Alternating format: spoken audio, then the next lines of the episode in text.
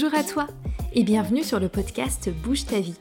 Je suis Sephora, entrepreneur, professeur de yoga et consultante en entreprise.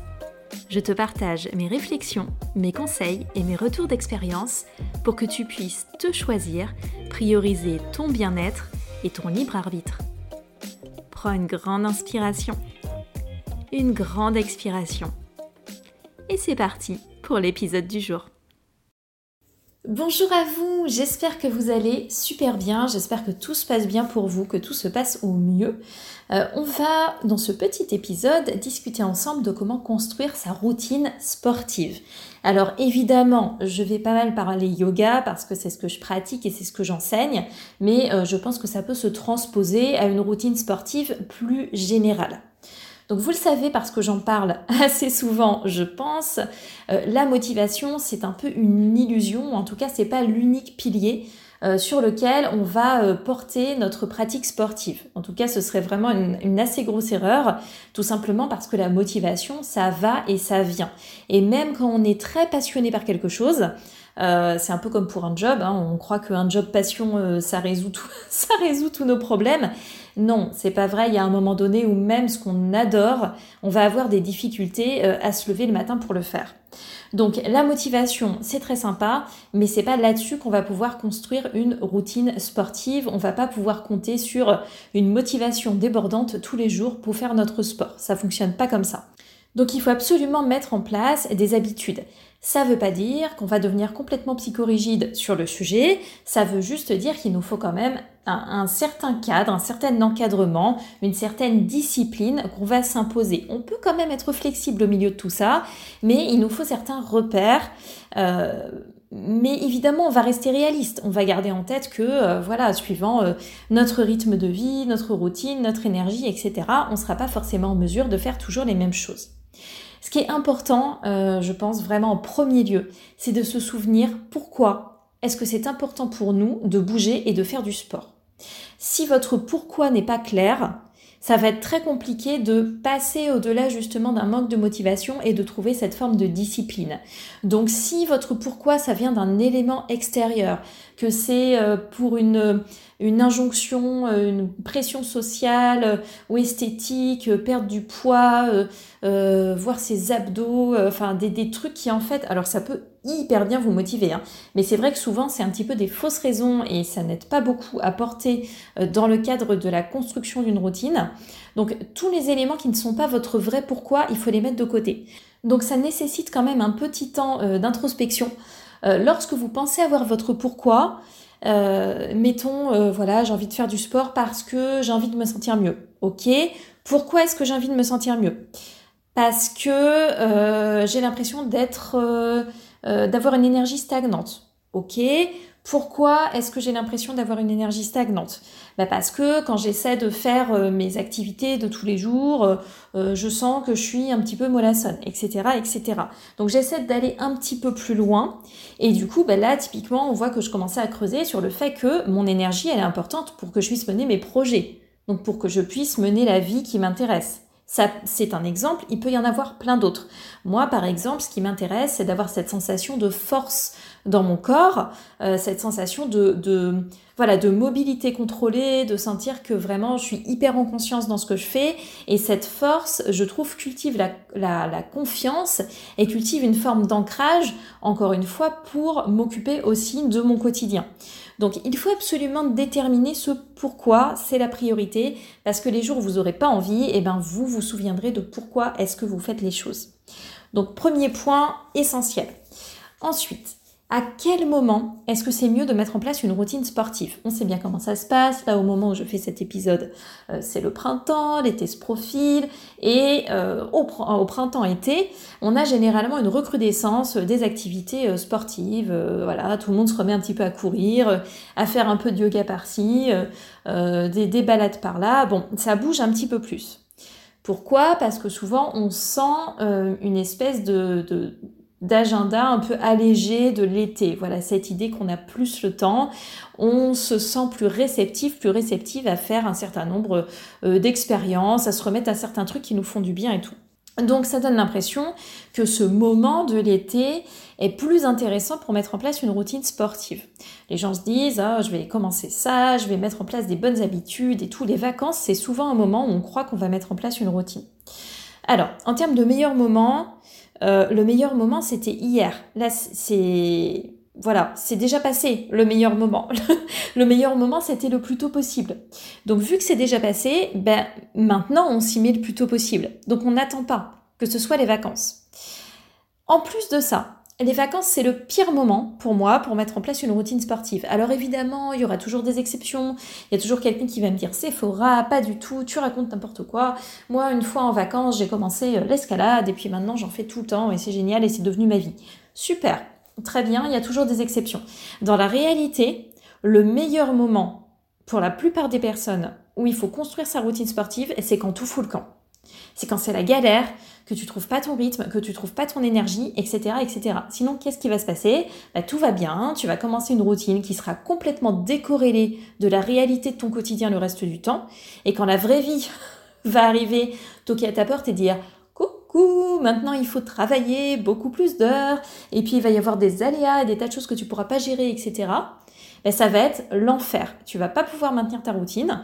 Et en plus, euh, potentiellement, tu vas culpabiliser. Donc, c'est super désagréable et tu vas te mettre à associer à l'idée de sport euh, une sensation d'échec. Donc, c'est vraiment le pire truc qu'on a envie d'associer à une routine euh, sportive qui est censée, au contraire, être du bien-être. Là, on commence à créer une espèce de schéma d'association d'idées que bah, le sport, on s'y met, mais on n'arrive pas à tenir. Et donc, c'est l'échec et on n'y arrivera, jamais, et puis euh, on est nul. C'est pas du tout ce qu'on veut. Donc, ce qui est vraiment le plus efficace, et je ne dis pas que c'est facile, hein, je sais que c'est difficile à faire, mais c'est de prendre le moment où vraiment c'est pas foufou, euh, je te dis pas quand tu es au fond du trou que vraiment tu, tu vois pas la lumière au bout du tunnel et tout ça. Mais quand c'est tendu quand même, quand tu sens que c'est tendu, c'est là qu'il faut mettre en place ta routine sportive. Parce que tu vas faire des choses plus réalistes. Tu verras que ça n'a pas besoin d'être compliqué. Ça peut être euh, des séances qui sont brèves et ainsi de suite. Mais voilà, c'est le meilleur moment. Donc c'est un peu le truc que personne ne fait, mais que je conseille absolument de faire. De choisir un moment où c'est pas si évident. À quelle fréquence est-ce qu'il faut euh, faire du sport? Alors, ce que je conseille vraiment, autant que possible, c'est trois fois par semaine. Pour certaines personnes, ce sera pas l'idéal. Peut-être que ce sera deux fois. Une fois, je trouve que c'est trop peu. Après, ça dépend un petit peu aussi des autres activités que vous avez. Euh, on est d'accord que quand je dis trois fois par semaine, c'est trois fois par semaine avec une, aussi une bonne hygiène de vie. Euh, le fait de se déplacer, marcher suffisamment, avoir une bonne alimentation, un bon sommeil, enfin toutes ces choses-là euh, qui sont censées vous, vous porter, vous aider au quotidien. Si dans votre hygiène de vie vous marchez pas beaucoup, moi c'est mon cas là depuis un certain nombre de mois, et eh ben peut-être qu'il vous faudra une séance supplémentaire ou une activité supplémentaire. Lorsque vous avez réussi à mettre ça en place, je vous conseille de faire une séance de plus et de voir si vous vous sentez mieux. Et de faire une séance de moins et de voir si vous vous sentez mieux. Notez la différence entre ces deux, trois ou quatre fois, voyez le résultat et trouvez ce qui vous convient à vous. Gardez en tête que ça va bouger, que ça va... Alors, euh, des fois, on peut garder des routines des années, hein, mais parfois aussi, on ne peut les garder que quelques semaines. Ça dépend de votre agenda, ça dépend de votre vie, ça dépend de vous, ça dépend de votre âge, ça dépend de vos conditions d'existence. Enfin, voilà. Tout ça, euh, ça va jouer. Donc, je vous conseille vraiment de prendre cette base de trois séances par semaine, de faire une de plus, de faire une de moins et de voir un petit peu ce que ça change pour vous et d'adapter. Donc la vie va évidemment pas se dérouler de manière lisse, euh, ça peut être le rush, on peut se sentir un petit peu euh, pris de court et euh, alors selon votre personnalité, ça peut être très difficile quand votre routine est perturbée. Donc je conseille d'avoir un peu un plan A, un plan B et si possible un plan C. Donc un plan A, c'est vraiment quand tout va bien, ça va être par exemple vos trois séances par semaine avec l'intensité qui vous va, avec la, durée qui vous va, enfin tout ce que vous aurez mis en place. Il va y avoir un plan B quand c'est un peu le rush vous allez faire moins. Et il va y avoir un plan C quand c'est vraiment la grande galère. Quand c'est la grande galère, mais que si vous ne vous occupez pas de vous-même, vous savez que ça va être encore plus la galère, que vous allez vous sentir encore plus mal, euh, que vous serez encore moins ancré, encore moins, euh, encore moins bien, et donc euh, que ça va être hyper contre-productif, sans parler de la nécessité après de retrouver une habitude. Donc typiquement, euh, un exemple, alors moi quand, ça, quand, tout va bien, on va dire que euh, j'aurai un plan A de 3 séances par semaine, globalement de 45 minutes à 1 heure chacune, deux séances dynamiques et une séance restaurative de yin, par exemple. Donc deux séances de vinyasa, une séance de yin. Quand c'est un peu le rush, euh, je vais avoir un autre plan. Euh, je vais euh, peut-être faire un peu plus de yin et un peu moins de dynamique, ou en tout cas, je vais réduire l'intensité de mes séances. Et puis, quand c'est la grosse galère, je ferai peut-être rien de tout ça, je ferai peut-être quelques étirements et des, mouvements de, de rotation articulaire pour maintenir mon corps et mes articulations en forme. Ça, c'est un exemple, c'est pas ce que je fais. Mais c'est un exemple. Euh, pour vous, ce sera autre chose. Je dis c'est pas ce que je fais parce que moi, je rappelle quand même que je donne plusieurs cours par semaine. Et donc, de toute façon, il y a une activité sportive qui se passe. Voilà, quand c'est pas votre métier, c'est un petit peu différent. Donc, dans ces adaptations de plan, je vous conseille dans un premier temps euh, d'essayer de réduire la longueur de vos séances, de réduire ensuite l'intensité de vos séances et en dernier recours, de réduire la fréquence. Euh, en dernier recours, tout simplement parce que ben, si vous réduisez à une fois, par exemple, par semaine, en catastrophe, en culpabilisant, vous disant oh là là, faut quand même que je fasse ma séance et tout. Encore une fois, c'est pas cool. On associe des sentiments euh, pas très agréables euh, au fait de faire du sport, et puis la reprise d'une habitude de votre plan A, finalement derrière, va être plus difficile. Donc la fréquence, c'est vraiment ce que je toucherai en dernier, en dernier, dernier recours. Euh, peut-être même que votre plan, euh, votre plan C, ça va être de complètement changer de pas avoir trois séances d'une heure par semaine, euh, mais ça va être d'en avoir quatre ou cinq ou même tous les matins, où vous allez juste faire cinq minutes de mouvement le matin avant de démarrer votre journée. C'est peut-être ça, votre plan le plus efficace pour vous et pour votre quotidien. Ok, donc ça c'est quelque chose que je, que je conseille vraiment parce que ça va vous porter dans des moments où c'est pas la joie, mais vous n'aurez pas l'impression de perdre le contrôle et que, que, tout fout le camp parce que vous aurez déjà prévu cette possibilité d'être bah, dépassé par le quotidien. Donc vous avez vos, différents, euh, vos différentes routines possibles, vous piochez dedans et puis dès que ça va mieux, et eh ben vous reprenez. Gardez en tête aussi qu'une routine, de toute façon, ça change, hein, parce que la vie change. Donc on ne peut pas rester figé euh, sur ce qu'on fait et le faire toute la vie, ça fonctionne pas comme ça. Donc, qu'est-ce qu'il faut faire comme type de sport? Moi, évidemment, je vais avoir tendance à recommander du mouvement complexe, euh, du mouvement varié. Donc, oui, je vais avoir tendance à recommander le yoga. Euh, on peut très bien faire d'autres choses. Alors, attention, si tu fais un sport principal et que le yoga est ton complément, tu vas avoir tendance, au moindre prétexte, à réduire le yoga en mettant la priorité sur ton sport principal, parce que tu vois le yoga comme un complément, donc une espèce de bonus. Mais c'est vraiment très dommage euh, la plupart du temps pour ta mobilité générale et pour la santé de tes articulations.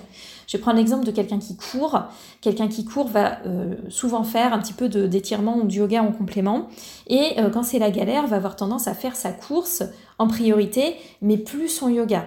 C'est dommage parce qu'on sait que la course vient bah, créer des impacts, des sensations qui sont pas toujours idéales pour le bien-être, c'est pas l'idéal pour les articulations. Il y a très peu de mouvements articulaires, enfin il y a beaucoup d'articulations complètement oubliées euh, dans la course où on n'est que sur certaines amplitudes, etc. Donc si on ne fait que ça, on va vraiment pas tirer le meilleur bénéfice euh, de, sa pratique sportive, en tout cas dans un objectif de bien-être et de mobilité. Après, si vous vous en fichez complètement de la santé générale de votre corps et de vos articulations, et que votre but c'est de vous entraîner euh, euh, pour un marathon coûte que coûte, et que voilà, vous avez envie de rien faire d'autre, je peux rien faire pour vous. C'est votre choix, c'est votre vie, c'est votre corps, donc vous faites ce que vous voulez. Moi, je pars du principe que euh, tu as envie de faire du sport parce que tu as envie d'être bien dans ta peau, bien dans ton corps et d'avoir une pratique sportive qui est pérenne et d'entretenir ton corps le plus longtemps possible pour être en forme en prenant de l'âge aussi et ainsi de suite. Est-ce qu'il faut euh, remplacer le yoga par des petits étirements?